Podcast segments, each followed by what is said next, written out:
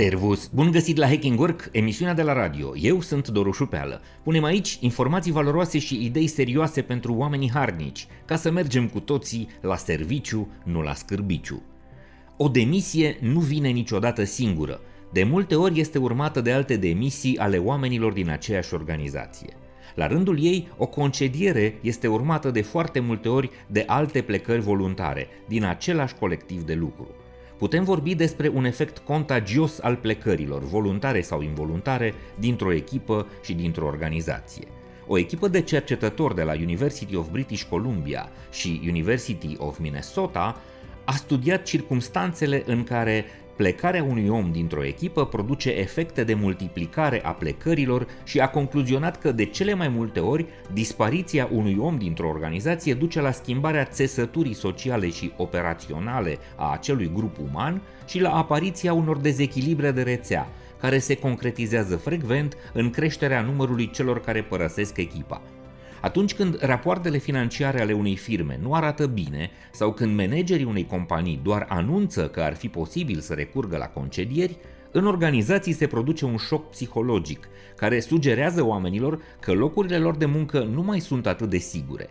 Incertitudinea și volatilitatea sunt dușmanii stabilității, iar lipsa siguranței psihologice îi face pe oameni să caute rapid un alt adăpost profesional, mai stabil, mai de încredere – foarte frecvent, cei care se consideră valoroși profesional și capabili să primească alte oferte de lucru devin activi în piața muncii, candidează la alte joburi, participă la procese de recrutare și de multe ori părăsesc firma. Comportamentul lor îi stârnește și motivează și pe alții, iar de la prima demisie până la următoarele nu mai este deloc o cale lungă. Valul de plecări crește de la o zi la alta – Plecarea voluntară și instalarea în alte organizații a performerilor este un semn că se poate mai bine și pentru restul angajaților. Cei rămași nu vor sta cu mâinile în sân și vor căuta și ei oportunități mai bune. Studiul profesorilor americani arată că, în cazul demisiilor, următorul val de persoane care pleacă benevol urmează după aproximativ 3 luni. Dacă vorbim despre concedieri, perioada în care apar următoarele plecări se scurtează la sub o lună. Același studiu ne învață două lucruri foarte interesante și despre concedieri. 1. Concedierea unor angajați performanți, fără ca managerii să prezinte motive clare și credibile, îi determină și pe restul angajaților competenți să se gândească să plece din proprie inițiativă. Și 2. Concedierea celor leneși, agresivi, care se comportă abuziv sau care îi deranjează pe restul, crește șansele ca oamenii cu adevărat valoroși să rămână în echipă. Ne pregătim să trecem printr-o perioadă de dificultăți economice, iar multe organizații și mulți manageri iau în calcul inclusiv să renunțe la o parte din oamenii cu care lucrează.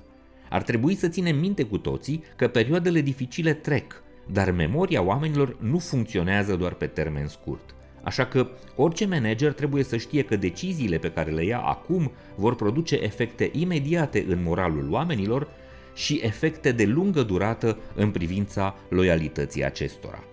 Sunt Doru Șupeală și te invit să descoperi podcastul, newsletterele și articolele noastre, nu doar la radio, ci și online. Caută, ascultă și citește Hacking Work.